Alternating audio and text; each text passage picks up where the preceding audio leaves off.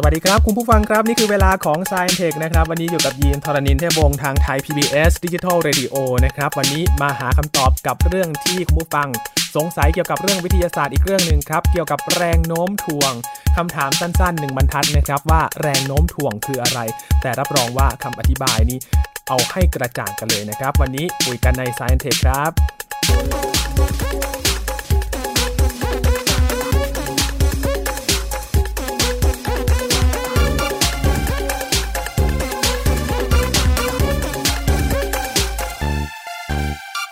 เรื่องของแรงโน้มถ่วงนะครับคุณผู้ฟังอาจจะลอง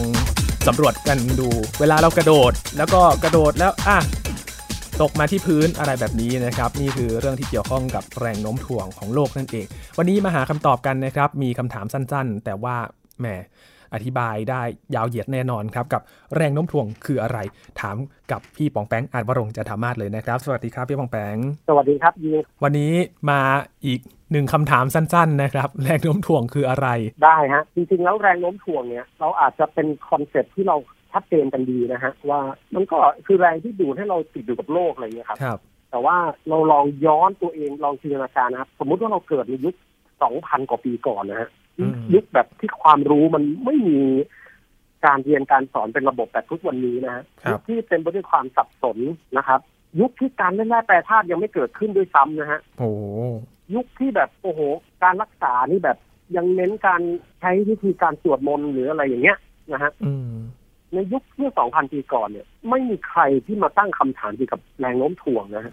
ครับ mindset เกี่ยวกับการศึกษาเรื่องของธรรมชาติเนี่ย ไม่ค่อยมีใครเขามาตั้งคำถามเรื่องทำนองนี้กัน เราเราจะตั้งคำถามอื่นๆนะฮะอาจจะเป็นเชิงการพยายามทำมาหากินนะฮะซึ่งซึ่งก็ไม่แปลกนะครับ เพราะคนสมัยก่อนเนี่ย การทำมาหากินหรือหุหาอาหารให้ได้เนี่ยเป็นเรื่องเรื่องใหญ่แบบคอขาดแบบตายนะฮะ ครับ ในขณะที่ทุกวันนี้เนี่ยเรื่องอาหารเนี่ยไม่ใช่เรื่องใหญ่ของมนุษย์เราทุกวันนี้ละ เราต้องพยายามลดอาหารที่กินอยู่ด้วยซ้ำ นะครับลดน้ำตาลลดแป้งลดอะไร คนสมัยก่อนไม่ได้เป็นอย่างนั้นนะฮะคน ครับ สมัยก่อนคือต้องหาของเหล่านี้กินให้เยอะที่สุดนึกออกไหมฮะ อืม ดังนั้นการคิดเรื่องทางปรัชญาทางธรรมชาติแบบเนี้ยจะไม่ได้เยอะนะคนที่จะคิดเรื่องเหล่านี้ได้ก็ต้องเป็นคนที่แบบพุ่งตรงๆก็ก็ต้องมีอันจะกินสักหน่อยนะฮะหนึ่งในนั้นนะครับ ยุคก่อนๆคนที่คิดเรื่องนี้เป็นคนแรกก็คืออริสโตเติลนะครับ อืม ท่านอริสโตเติลเนี่ยบอกไว้นะฮะเขาเชื่อว่าแรงโน้มถ่วงเนี่ยเขาไม่ได้มีคอนเซปต์เรื่องแรงโน้มถ่วงเลยด้วยซ้ำเขาเชื่อว่าเวลาเราทิ้งอะไรแล้วมันตกหาโลกเนี่ย เพราะว่ามันกลับสู่สู่แบบกำเนิดของมันจุดดั้งเดิมของมัน ครับ ในขณะที่ควันไฟเนี่ย มันลอยใช่ไหมครับยิน อืม อ่ะทำไมมันไม่ตกเขาบอกก็กำเนิดของมันอยู่บนท้องฟ้าอะไรอย่างเงี้ยนะฮะ ครับ อริสโตเติลยังเชื่ออีกครับว่าดวงดาวที่อยู่บนท้องฟ้าเนี่ย เป็นเป็นวัตถุที่อยู่บนสวงสวรรค์นะท้องฟ้าอะไรที่อยู่บนท้องฟ้านี่เป็นสวงสวรรค์หมดเลย อืม นะครับ ดาวต่างๆเนี่ยเป็นเทพเจ้าหมดเลยนะฮะ ครับ ส่วนมนุษย์เดินดินอย่างเราก็ก็ตกลงสู่โลก เพราะว่าเป็นถิ่นกำเนิดของเรา อะไรอย่างเงี้ยนะความคิดนี้เป็นเหมือนค่อนข้างแฟนตาซีเนาะ ครับ แล้วอริสโตเติลก็ยังเชื่ออีกครับว่าถ้าวัตถุหน้าตาเหมือนกันนะฮะของที่หนักกว่าน่าจะตกถึงพื้นเร็วกว่าของที่เบา ซึ่งในยุคต่อมากาลิเลโอก็มาทดลองแล้วว่ามันมันไม่ใช่เรื่องจริงนะฮะ อืม ก็ถ้าเราตัดเรื่องอากาศทิ้งเนี่ยของหนักกับของเบาตกถึงพื้นพร้อมกัน ครับ นะครับ แต่ในยุคของกาลิเลโอก็ยังไม่มีคอนเซ็ปต์เรื่องแรงโน้มถ่วงฮะคนที่นิยามแล้วก็สร้างกฎของแรงโน้มถ่วงขึ้นมาอย่างเป็นอย่างชัดเจนคนแรกจริงๆคือไอแซคนิวตันนะฮะอย่างที่เรารู้ครับ ครับ ก็คือตำนานว่ากันว่าเขานั่งใต้ต้นแอปเปิลใช่ไหมฮะ อ่า ใช่ใช่ แล้วแอปเปิลตกลงมาใส่หัวหรือจะตกข้างๆยังไงก็ตาม แล้วไงต่อฮะยินจำได้ไหมถามผู้ฟังดูนะฮะว่า พอแอปเปิลตกมาแล้ว แล้วเขาคิดแรงโน้มถ่วงได้ไงฮะ นั่นสิครับ มันไม่ใช่ว่าเอ้ยแอปเปิลตกลงมาปุ๊บอ้าว อ๋อ ทันที อ๋อแอปเปิลตกลงมาเพราะแรงโน้มถ่วงไม่ใช่ คนทุกคนบนโลกใบนี้เคยเห็นของตกอยู่แล้ว ครับ นะฮะแต่ไอ้แค่แอปเปิลตกเนี่ยมันไม่น่าจะทำให้เขาเกิดการบรรลุสัจธรรมในเวลานั้นได้นะฮะ อืม สิ่งที่ทำให้เขาเนี่ยบรรลุได้เนี่ยตามตำนานนะครับ ซึ่งหลายคนก็เชื่อว่าไม่จริงก็คือว่านิวตันเนี่ยมองเลยลูกแอปเปิลขึ้นไปครับ มองเลยลูกแอปเปิลขึ้นไป แล้วเขาไปเจอดวงจันทร์นะยิน ครับ เขามองเลยลูกแอปเปิลขึ้นไปไปเจอดวงจันทร์นะแล้วเขาก็เกิดความรู้คิดว่าเฮ้ยแอปเปิลมันตกเพราะโลกดูด แล้วดวงจันทร์ล่ะ ดวงจันทร์ก็ที่มันยังวิ่งอยู่รอบโลกอยู่เนี่ยมันก็อาจจะถูกโลกดูดไปด้วยก็ได้ อืม ความคิด เล็กจิ๋วเนี่ยนะฮะที่ฟังดูแบบเป็นเรื่องแบบแค่นี้แค่นี้นะฮะมันไม่แค่นี้เลยนะครับ มันคือบิ๊กไอเดีย มันคือทุกวันนี้น่าจะเรียกคำว่าใช้คำว่าพาราดามชิฟนะฮะก็คือการแบบปรับการคิดขนาดใหญ่นะครับ ครับโอ้ ถามว่าทำไมคำตอบคือการมองว่าโลกดึงดูดลูกแอปเปิลและมันส่งแรงไปดึงดูดดวงจันทร์เนี่ยมันเท่ากับว่าดวงจันทร์เนี่ย เป็นวัตถุไม่ต่างจากลูกแอปเปิลเลย ความเชื่อที่เชื่อกันมาว่า สิ่งที่อยู่บนท้องฟ้าคือสวงสวรรค์เนี่ยกลับกลายเป็นว่าดวงจันทร์เหมือนก้อนอะไรสักอย่างหนึ่งซึ่งอะไรไม่รู้ละแต่ว่าน่าจะไม่ต่างจากลูกแอปเปิลเนี่ยเป็นความคิดที่ถือว่าปฏิวัติเลยนะฮะ ครับ นิวตันนี่ต้องบอกว่าอัจฉริยะตรงที่ว่าเขาไปศึกษาการเคลื่อนไหวของดวงดาว ดาวเคราะห์นะครับ จากงานเก่าๆแล้วเขาก็สร้างกฎนะฮะกฎแรงโน้มถ่วงขึ้นมา อย่างที่เราเรียนกัน ครับ ในยุคนั้นครับ ก่อนหน้านิวตันเนี่ย มันมีนักดาราศาสตร์ที่ชื่อโจฮันเนสเคปเลอร์ครับ ค้นพบว่าดาวเคราะห์เนี่ยโคจรรอบดวงอาทิตย์เป็นวงรีนะฮะรวมทั้งโลกของเราด้วย แต่ทีนี้ไม่มีใครอธิบายได้เลยว่าทำไมต้องรี อืม ทำไมมันไม่แบบหมายเลขกลมทำไมไม่เป็นโคจรเป็นสี่เหลี่ยมทำไมไม่โคจรเป็นสปริงทำไมไม่โคจรเป็น เป็นมิกกี้เมาส์ไปเลย ทำไมต้องรีนะฮะ คนที่อธิบายวงรีเนี่ยฮะ ได้คนแรกก็คือไอแซคนิวตันนี่แหละครับ โอ้ กฎแรงโน้มถ่วงของเขานะฮะ ครับ เรียกว่ากฎกำลังสองหกพัน หลาย ๆ คนที่เคยเรียนก็จะเคยเรียนสมการแรงโน้มถ่วงของนิวตันนะครับ F เท่ากับ G M ใหญ่ M เล็กส่วน R ยกกำลังสอง ครับ สูตรเนี้ยสามารถอธิบายปรากฏการณ์เชิงแรงโน้มถ่วงของดาวเคราะห์ได้เป็นอย่างดีเลยนะฮะ อืม ไม่ใช่แค่นั้นนะครับนิวตันยังเอากฎแรงโน้มถ่วงที่เขาค้นพบครับเรียนไปอธิบายปรากฏการณ์น้ำขึ้นน้ำลงได้ด้วย แล้วก็ค่อนข้างแม่นยำด้วยนะฮะ โห คำนวณได้เลยว่าโลกเนี่ยมันต้องดูดดวงจันทร์ ครับ แล้วถ้าโลกดูดดวงจันทร์ดวงจันทร์มันก็ต้องดูดโลกด้วยจริงไหมฮะแล้วการที่ดวงจันทร์ดูดโลกเนี่ยมันเลยทำให้น้ำเนี่ยมันเกิดการขึ้นนะครับ แล้วก็เกิดน้ำขึ้นน้ำลง ซึ่งนั่นเป็นคำอธิบายที่ถูกต้องมาจนถึงทุกวันนี้เลยนะฮะเนี่ยคือความอัจฉริยะของนิวตันเลย ครับ นะครับกล่าวได้ว่านิวตันเนี่ยเมื่อประมาณ 400 ปีก่อนนะฮะกฎแรงโน้มถ่วงเนี่ยใช้ได้ดีมาโดยตลอดนะครับ ครับ ได้ดีมาจนถึงเอาง่ายๆฮะมนุษย์ส่งยานอวกาศอพอลโลไปยังดวงจันทร์เนี่ยใช้ทฤษฎีแรงโน้มถ่วงนิวตันนะครับ อืม มันเจ๋งขนาดนั้นเลยนะฮะเจ๋งไหม เจ๋งมากเลยครับพี่วงแฝง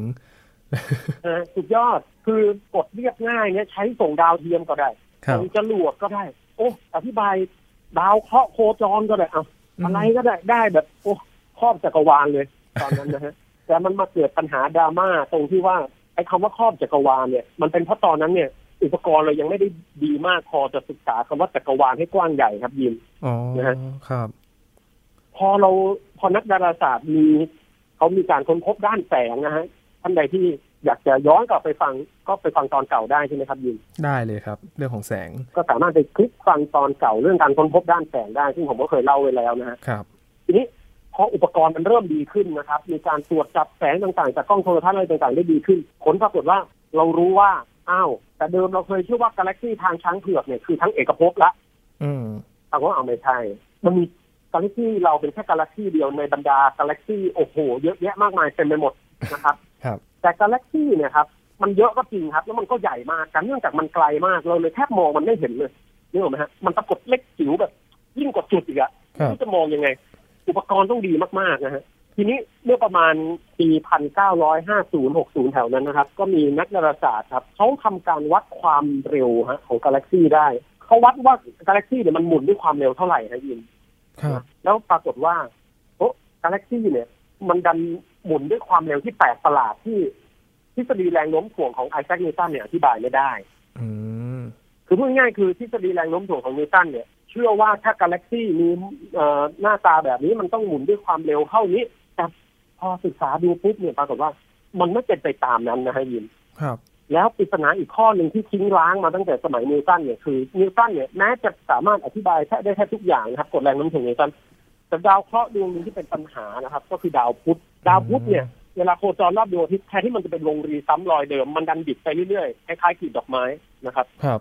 คนที่มาอธิบายปรากฏการณ์แรงโน้มถ่วงนะฮะแล้วใช้อธิบายการโคจรของดาวพุธได้เป็นคนแรกก็คืออัลเบิร์ตไอน์สไตน์ครับยิน อ๋อ คนนี้อีกแล้ว คนนี้นี่เองนะฮะเอาเบิร์ตไอน์สไตน์เนี่ยใช้ทฤษฎีชื่อสัมพัทธภาพทั่วไปครับ อธิบายการโคจรของดาวพุธได้ ครับ นะฮะความเจ๋งก็คือทฤษฎีสัมพัทธภาพทั่วไปเนี่ย มันจะไม่เหมือนนิวตันนะฮะ เมื่อแรงโน้มถ่วงมัน มีกำลังสูงเข้มข้นอะไรเงี้ยนะฮะใกล้ๆดวงอาทิตย์อย่างเงี้ยทฤษฎีของนิวตันจะเริ่มพังแล้วต้องต้องใช้ของไอน์สไตน์แต่ว่า อืม พอห่างออกมาแรงโน้มถ่วงอ่อนๆ ก็เริ่มใช้ของนิวตันได้ละ ของไอน์สไตน์ก็จะปรับกลายเป็นของนิวตันได้ที่ง่ายคือที่แรงโน้มถ่วงเข้มข้นเนี่ยเราต้องเปลี่ยนทฤษฎีไปใช้ของไอน์สไตน์ ครับ นะครับดังนั้นก็ตามครับทฤษฎีของไอน์สไตน์กับนิวตันเนี่ยมีข้อแตกต่างประการสำคัญมากๆ คือเขามองแรงโน้มถ่วงเป็นของคนละชนิดกันเลยฮะยิน อ๋อ คือแต่เดิมเนี่ยนิวตันมองว่าดาวก็ดาว ครับ นะฮะโลกดวงจันทร์แล้วโลกก็เปล่งแรงโน้มถ่วงเป็นสนามวิ่งออกไปหาดวงจันทร์อย่างเงี้ยฮะ แต่ว่าทฤษฎีของไอน์สไตน์นะครับ ไม่ได้มองว่าแรงโน้มถ่วงถูกเปล่งออกไปเหมือนเป็นสนามพุ่งออกไปแบบนั้นนะฮะแต่ว่าตัวแรงโน้มถ่วงจริง ๆ เนี่ยคือที่ว่างที่อยู่รอบๆโลกกับดวงจันทร์ครับประหลาดนะ มองคนละอย่างกันเลย มองคนละอย่างไปเลย คือแทนที่จะบอกว่าอ่ะเหมือนผมบอกว่ามีแม่เหล็กขั้วเหนือขั้วใต้ขั้วเหนือเนี่ยปล่อยสนามสนามเส้นแรงแม่เหล็กปล่อยสนามแม่เหล็กออกไปดูดขั้วใต้จริงไหมฮะ ครับ แรงโน้มถ่วงก็คล้ายๆกัน มันก็ปล่อยเส้นแรงของเส้นแรงโน้มถ่วงไปดึงดูดกันอะไรเงี้ยคล้ายๆกับแม่เหล็กนี่แหละ อันนี้คือภาพที่นิวตันมอง ครับ แต่ไอน์สไตน์บอกว่าแรงโน้มถ่วงมันไม่ได้เป็นอย่างนั้น แรงโน้มถ่วงเนี่ยเกิดจากที่ว่างที่อยู่รอบๆมวลสารฮะ มันเกิดความโค้งขึ้น อืม อ่ะงงแล้ว งงครับตอนนี้ มันมันเป็นอย่างนี้ฮะ คือแต่เดิมเนี่ย ที่ว่างเนี่ยครับ มันไม่เคยมีบทบาทอะไรในฟิสิกส์เลยฮะ ที่ว่างคือที่ว่างสสารคือสสารทฤษฎีฟิสิกส์ทุกอย่างก่อนหน้าไอน์สไตน์เนี่ย ไม่มีใครไปศึกษาที่ธรรมชาติของที่ว่างเท่าไหร่เลยว่าเฮ้ยที่ว่างมันจะเป็นยังไง เพราะว่าที่ว่างมันเป็นเหมือนโรงละครนะครับ แล้วคนเล่นละครก็ไปเล่นในโรงละครนั้นจริงไหมฮะ ครับ โรงละครมันไม่ได้มาเล่นอะไรกับคนนะฮะ แต่ทฤษฎีของไอน์สไตน์มองว่าโรงละครเนี่ยมันไม่ได้เป็นโรงละครแบบแข็งๆเหมือนพื้นไม้นะ มันนุ่มๆเหมือนพื้นยางเลยครับยีน อืม แล้วเวลาคุณขึ้นไปยืนเนี่ย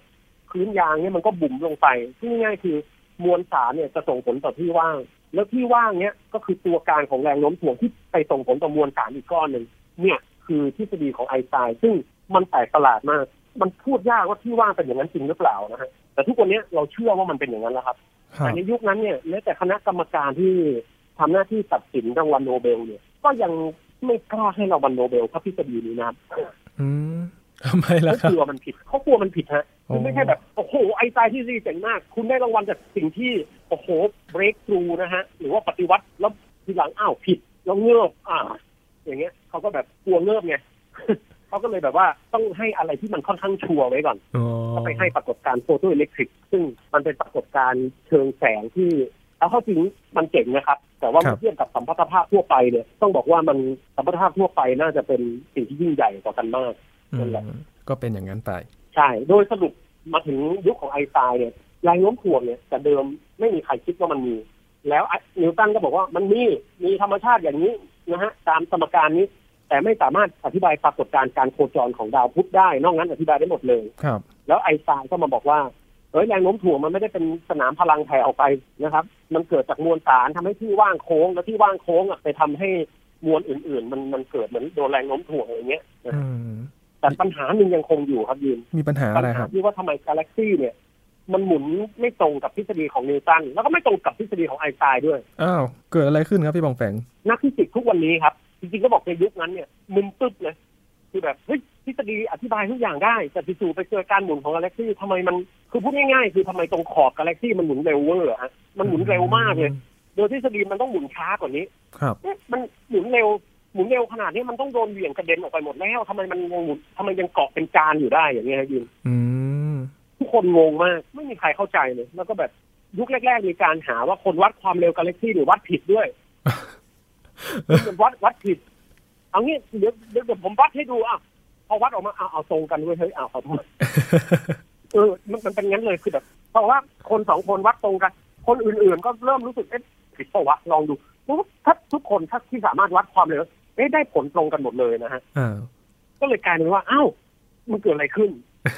ก็เลยมีนักฟิสิกส์คนหนึ่งครับ ชื่อฟริสวิกกี้ฮะฟริสวิกกี้ ผมจำประเทศไม่ได้นะ แล้วก็คุณเวล่ารูบินนะฮะ เป็นผู้หญิงนะฮะ ครับ สองคนนี้เป็นหัวหอกที่ที่ศึกษาเกี่ยวกับการความเร็วการหมุนของกาแล็กซี่ แล้วก็มีการเสนอทฤษฎีครับ ชื่อว่า dark matter หรือสสารมืดเคยได้ยินไหมฮะ สสารมืด ใช่ อ๋อ ครับ นั่นแหละ เสนอว่าเฮ้ยถ้าจะอธิบายแรงโน้มถ่วงได้เนี่ย โดยที่ทฤษฎีของไอน์สไตน์ยังไม่ผิดนะ คุณต้องการจักสารมืดพูดง่ายๆคือว่า เอกภพของเราอะและกาแล็กซี่เนี่ย มันต้องไม่มีแค่ดวงดาวที่เราเห็นละ ครับ มันต้องมีสสารที่เรียกว่าสารสารมืดนะฮะอยู่ในกาแล็กซี่อยู่ด้วยครับ อืม สสารมืดเหล่านี้แหละที่ส่งแรงโน้มถ่วงมาคอยดึงดึงดวงดาว ให้โคจรไปด้วยความเร็วอย่างที่เราวัดได้ ครับ นะฮะแม้จะชื่อว่าสสารมืดแต่จริงๆสสารมืดมันไม่มืดนะครับ มันใสนะฮะ อ๋อ เพราะถ้ามันมืดเราก็ต้องเห็นมันเป็นมืดๆใช่ไหมครับ ครับ แต่ว่ามันไม่มืดคำว่าสสารมืดเป็นคำที่อาจจะทำให้เกิดความเข้าใจผิดได้ แต่อย่างไรก็ตามเราก็เรียกกันมาแบบนั้นนะฮะแต่ถึงทุกวันนี้นักฟิสิกส์ยังไม่เคยตรวจจับสสารมืดได้แบบแบบชัดเจนเหมือนแบบจับให้มั่นคันให้ตายอย่างเงี้ยยังยังไม่สามารถจับเม็ดมันดูได้ว่าเอ๊ะมันเกิดจากเม็ดอนุภาคอะไรกันแน่ยังยังไม่เจอนะครับนักฟิสิกส์จำนวนหนึ่งก็เลยเสนอทฤษฎีว่าเฮ้ยอาจจะเป็นไปได้ไหมที่ทฤษฎีของไอน์สไตน์ผิดนั่น อ้าว แต่ต้องเรียกว่าผิดในระดับใหญ่แบบกาแล็กซี่ คือถ้าคุณศึกษาแรงโน้มถ่วงในระดับเล็ก ๆ ระบบสุริยะอะไรกระจุกดาวเลิกษ์มันก็ยังใช้ได้ดี ครับ แต่พอใหญ่ในระดับกาแล็กซี่ทฤษฎีของไอน์สไตน์อาจจะผิดก็ได้ อืม ดังนั้นถามว่าทุกวันนี้ เราเชื่อทางไหนคำตอบคือเชื่อทั้งสองทางฮะ ยังเป็นไปได้ทั้งสองทางคือเอกภพอาจจะมีสสารมืดจริงก็ได้ หรือทฤษฎีแรงโน้มถ่วงอาจจะต้องถูกแก้ไขปรับปรุงก็เป็นได้ อืม ดังนั้นแต่ถามว่ากระแสหลักเชื่อแบบไหนเขาเชื่อว่ามีสสารมืดนะครับ ตอนนี้ โอ้เชื่อว่ามีสสารมืดอยู่ด้วย ใช่ฮะ ครั แต่ บ ก็ยังไม่มีการทดลองไหนตรวจจับมันได้เต็มๆเลยซึ่งประหลาดมาก อืม เป็นหนึ่งใน unsolved problem in astronomy แล้วก็ฟิสิกส์นะฮะเรื่องสสารมืด ครับ กล่าวได้ว่าในเอกภพเราเนี่ยนะครับยินปรากฏการณ์ต่างๆเนี่ยอธิบายได้ด้วยแรงพื้นฐานแค่สี่แรงนะครับ แรงแรกคือแรงแม่เหล็กไฟฟ้านะฮะ ครับ อันนี้รู้จักกันดีเนาะแม่เหล็กไฟฟ้าประจุไฟฟ้าเนี่ยแม่เหล็ก สองคือแรงนิวเคลียร์อย่างเข้มสามคือแรงนิวเคลียร์อย่างอ่อนสองอย่างนี้ไว้มีโอกาสจะอธิบายให้ฟังมันค่อนข้างซับซ้อน ครับ นะครับแต่นิวเคลียร์อย่างเข้มเนี่ยคือแรงที่ยึดเอาควาร์กไว้ในโปรตอนนะฮะส่วนแรงนิวเคลียร์อย่างอ่อนเนี่ยทำให้เกิดการสลายตัวของพวกกัมมันตรังสี ครับ แรงที่สี่คือแรงโน้มถ่วงครับ อืม ซึ่งในบรรดาสี่แรงเนี่ยแรงที่อ่อนที่สุดนะฮะคือแรงโน้มถ่วง ครับ และแรงที่เราเข้าใจน้อยที่สุดก็คือ แรงโน้มถ่วงนี่แหละ อ๋อ เมื่อสองสามปีก่อน ผมเล่าทิ้งท้ายไว้นิดหนึ่งมีนักฟิสิกส์คนหนึ่งนะฮะถึงขั้นสร้างทฤษฎีว่าแรงโน้มถ่วงเนี่ย อาจจะเป็นปรากฏการณ์ข้างเคียงนะฮะที่ง่ายๆคือมันไม่ได้มีตัวตนอยู่จริงในระดับรากฐาน ครับ แต่เป็นปรากฏการณ์ข้างเคียงที่เกิดจากสมบัติเกี่ยวกับเทอร์โมไดนามิกหรือความร้อนอ้าว อืมยั ก็ ง มึนกัน ไป ตอนที่ทฤษฎีเกี่ยวกับแรงโน้มถ่วงเนี่ยโอ้โห มันมีเยอะแยะมากมายฮะ ครับ แล้วก็รอให้นักฟิสิกส์เก่งๆรุ่นใหม่ๆเนี่ยเข้าไปไขมัน แสดงว่ามันก็ยังมีปริศนาหลาย ๆ อย่างที่ก็ยังเป็นข้อสังเกตกันอยู่แล้วครับพี่หมองแปง ตอนเนี้ยฮะต้องบอกอย่างนี้ก่อนว่า ถ้าเราจะอธิบายปรากฏการณ์ในระดับโลก เราใช้ทฤษฎีของนิวตันได้ ในระดับระบบสุริยะ เราใช้ทฤษฎีของนิวตันได้ ครับ ถ้าอยากจะอธิบายแรงโน้มถ่วงเข้มๆเราต้องกลับไปใช้ทฤษฎีของไอน์สไตน์ละ อืม แต่ ในระดับเอกภพจริงๆ หรือการใหญ่ในระดับกาแล็กซี่เนี่ย เราเริ่มงงแล้วว่า เราต้องเราต้องใช้ทฤษฎีของไอน์สไตน์ที่โมดิฟายหรือเราต้องมีสสารเลือดอยู่จริงกันแน่นะครับ อืม ตอนเนี้ยนักฟิสิกส์ก็กำลังศึกษากันอย่างเต็มที่เพื่อหาตัวตนของสสารมืดว่า มันมีธรรมชาติอย่างไร มันมันเกิดขึ้นมาตั้งแต่เมื่อไหร่นะฮะของเอกภพนะครับ อืม ยังมีสิ่งที่ให้เราศึกษาอีกเยอะมากครับ โดยเฉพาะเรื่องสสารมืดเนี่ย โอ้โหก็เป็นจุดแรกๆ จุดเล็ก ๆ จุดเดียวเกี่ยวกับแรงโน้มถ่วงที่มันไปหาขยายไปถึงระดับเอกภพเลย ที่ยังต้องหาคำตอบกันต่อ ครับ ไป ใช่ ครับ โอ้โหเป็นเรื่องแรงโน้มถ่วงที่ จริงๆ ยินก็เข้าใจอย่างเดียวว่า เออ แรงโน้มถ่วงเนี่ยมัน มันแต่ละที่มัน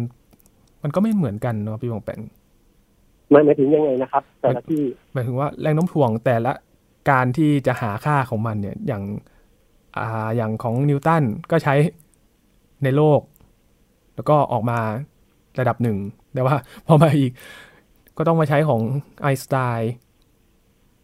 แสดงว่ามั คื น อจริงๆก็บอกอย่างนี้ครับ ว่าทฤษฎีของไอน์สไตน์ตอนนี้ถูกที่สุดละ ถูกที่สุดแล้ว ใช่ แล้วก็พอแรงโน้มถ่วงมันค่าอ่อนเนี่ยทฤษฎีมันสามารถลดรูปกลายเป็นของนิวตันได้ อืม นี่คือไอน์สไตน์เป็นเหมือนทฤษฎีที่คลุมนิวตันไว้อีกทีหนึ่ง อ๋อ ถ้าจะถามว่าอันไหนถูกที่สุดตอนนี้ก็ต้องทฤษฎีสัมพัทธภาพทั่วไปของไอน์สไตน์ถูกที่สุด ครับ นะครับ อธิบายปรากฏการณ์ของนิวตันได้ทั้งหมดนะฮะ อืม แล้วไม่เพียงเท่านั้นนะครับทฤษฎีของไอน์สไตน์ยังทำนายสมบัติประหลาดของแรงโน้มถ่วงด้วยนะฮะ เช่น อืม แรงโน้มถ่วงบริเวณที่มีความโน้มถ่วงเข้มมากๆนะครับ เวลาจะเดินช้ากว่าบริเวณที่มีความโน้มถ่วงอ่อนๆอย่างนี้ด้วย อืม ซึ่งทฤษฎีของนิวตันเนี่ย ไม่สามารถทำนายปรากฏการณ์อะไรทำนองนี้ได้ ครับจริง ๆ เรื่องของกฎแรงโน้มถ่วงนี้มันเป็นมันเป็นพื้นฐานในการหาอะไรได้บ้างครับพี่วงแปง ถ้าในระดับของไอแซคนิวตันนะครับ ก็สามารถใช้ในการส่งดาวเทียมอย่างที่บอกนะครับ ส่งยานอวกาศนะฮะเอ่อศึกษาปรากฏการณ์รอบตัวเรานะครับ รวมทั้งศึกษาเกี่ยวกับเรื่องพายุลมฟ้าอากาศอะไรที่เกี่ยวข้องกับอยู่บนโลกเราเนี่ยได้หมด ครับ การส่งยานอวกาศไปยังดาวอื่นๆนะฮะซึ่งรายละเอียดปลีกย่อยเต็มไปหมด อืม รายละเอียดปลีกย่อยเช่นอะไร เช่น เราจะต้องส่งเวลาไหน เดือนไหนปีไหนหรือกลางวันหรือกลางคืนจะประหยัดเชื้อเพลิงที่สุดไอ้พวกนี้ใช้แรงโน้ำถ่วงแบบนิวตันได้หมดเลย ครับ นะฮะแต่เมื่อไหร่ก็ตามที่เราจะต้องศึกษาปรากฏการณ์ที่เกี่ยวข้องกับแรงโน้มถ่วงที่เข้มข้น เช่นใกล้ๆดวงอาทิตย์ใกล้ๆใจกลางกาแล็กซี่ หรืออะไรอย่างเงี้ยอ่าเราต้องเปลี่ยนไปใช้ของไอน์สไตน์ละ นะครับ อืม แล้วเมื่อไหร่ก็ตามที่เราศึกษาการหมุนของกาแล็กซีหรือการขยายตัวของเอกภพเราก็ยังใช้ไอน์สไตน์ได้อยู่เพียงแต่ว่าเราจะต้องเติมสิ่งที่เรียกว่าสสารมืดเข้ามาก็เท่านั้นเอง ครับอืม นั่นแหละ ดังนั้นถามว่าแรงโน้มถ่วงเนี่ย มันมันขยายไปสู่อะไรได้บ้างโอ้โหมันมันแตกออกไปเยอะแยะมากมายเลยครับ อย่างที่บอก ครับ เอาง่ายๆแค่ดาวเทียมเนี่ยฮะถ้าเราไม่มีกฎแรงโน้มถ่วงของนิวตันเราก็ไม่สามารถส่งดาวเทียมไปโคจรได้ทีนี้ฮะ อืม เมื่อไม่มีดาวเทียม โลกอินเทอร์เน็ตมีปัญหาแน่นอน เพราะว่าอย่างที่บอกครับ คือทุกวันนี้เราใช้อินเทอร์เน็ตผ่านมือถือใช่ไหมฮะ ครับ เอ่อถ้าใช้คอมเรามีเราเรามีเรามีเส้นใยเอาไว้เอาไว้ส่งข้อมูลอ่ะไม่ไม่ว่ากันอันนี้โอเค แต่อย่างใช้กับมือถือเนี้ยเราก็ต้องมีเสาสัญญาณจริงไหมครับ ครับ แต่ว่าเสาสัญญาณเนี่ย มันก็ทำงานอย่างมีข้อจำกัด เพราะพอเอออยู่ในที่ห่างไกล เจอจุดเจออะไรบางต่อนนี้อะไร มันก็เริ่มใช้รับใช้ใช้ไม่ค่อยได้ละแม้จะอยู่ในเมืองก็ตามเนี่ย อืม ดังนั้น การรับส่งสัญญาณด้วยดาวเทียมเนี่ยเอาดาวเทียมมาช่วยเนี่ยมันก็ช่วยให้การทำงานเหล่านี้มันแน่นยำขึ้นสะดวกขึ้นกว้างขวางขึ้น ครับ ซึ่งก็กล่าวได้ว่าทั้งหมดเนี่ยมีรากฐานมาจากความเข้าใจเกี่ยวกับแรงโน้มถ่วงทั้งสิ้น อื ไม่เพียงเท่านั้นนะฮะสิ่งที่ผมเคยบอกว่านาฬิกา เอ่อที่มันยังไงอะถ้าถ้าถ้าดูที่ระดับความสูงเนี่ย ดาวเทียมอยู่ที่ความสูงมากใช่ไหมครับ แรงโน้มถ่วงก็ก็เบาบางกว่า กว่าที่เราอยู่บนพื้นโลกจริงนะฮะ อืม ดังนั้นนาฬิกาในดาวเทียมกับนาฬิกาบนพื้นโลกเนี่ยเดินด้วยอัตราไม่เท่ากันนะ อ๋อ ซึ่งเขาจะต้อง correction หรือทำการปรับตรงเนี้ยอยู่ตลอดเวลานะครับ ครับ ดังนั้น การที่เราสามารถใช้โทรศัพท์มือถือผ่านผ่านพวกดาวเทียมผ่านอะไรเนี่ยมันเกิดจากได้ได้อย่างแม่นยำเนี่ยมันเกิดจากความรู้เกี่ยวกับทฤษฎีสัมพัทธภาพทั่วไปด้วยอย่างที่บอกครับ อืมนี่เป็นเรื่องของแรงโน้มถ่วงที่มากกว่า ที่เราคิดกันนะครับ ว่าหาแรงโน้มถ่วงบนโลกเป็นอย่างไร แล้วก็จริงๆเนี่ยเป็นพื้นฐานของการหาคำตอบในเรื่องของทางดาราศาสตร์ ทางอวกาศได้อีกหลายเรื่องเลยทีเดียว ใช่ครับ อธิบายได้ด้วยครับยืนว่าทำไม ครับ โลกต้องกลมเนี่ย อืม ก็อย่างที่บอกเพราะโลกเนี่ยมันมีแรงโน้มถ่วงอยู่เข้าหาศูนย์กลาง ครับ นะฮะถามว่าทำไมมันไม่มีภูเขาสูงปี๊ดขึ้นมาอันหนึงเป็นเป็นเหมือนแบบคนทำผมแหลมๆอะไร เงี้ย เพราะว่าถ้ามันมีเนี่ยภูเขามันก็จะยังไงฮะ มันก็จะโดนแรงโน้มถ่วงดึงให้ ให้ให้เตี้ยลงให้มันผุพังก่อนลงมานะฮะ อืม สุดท้ายมันก็จะเข้าสู่ความกลมทั้งหมดนะครับ ครับ ดาว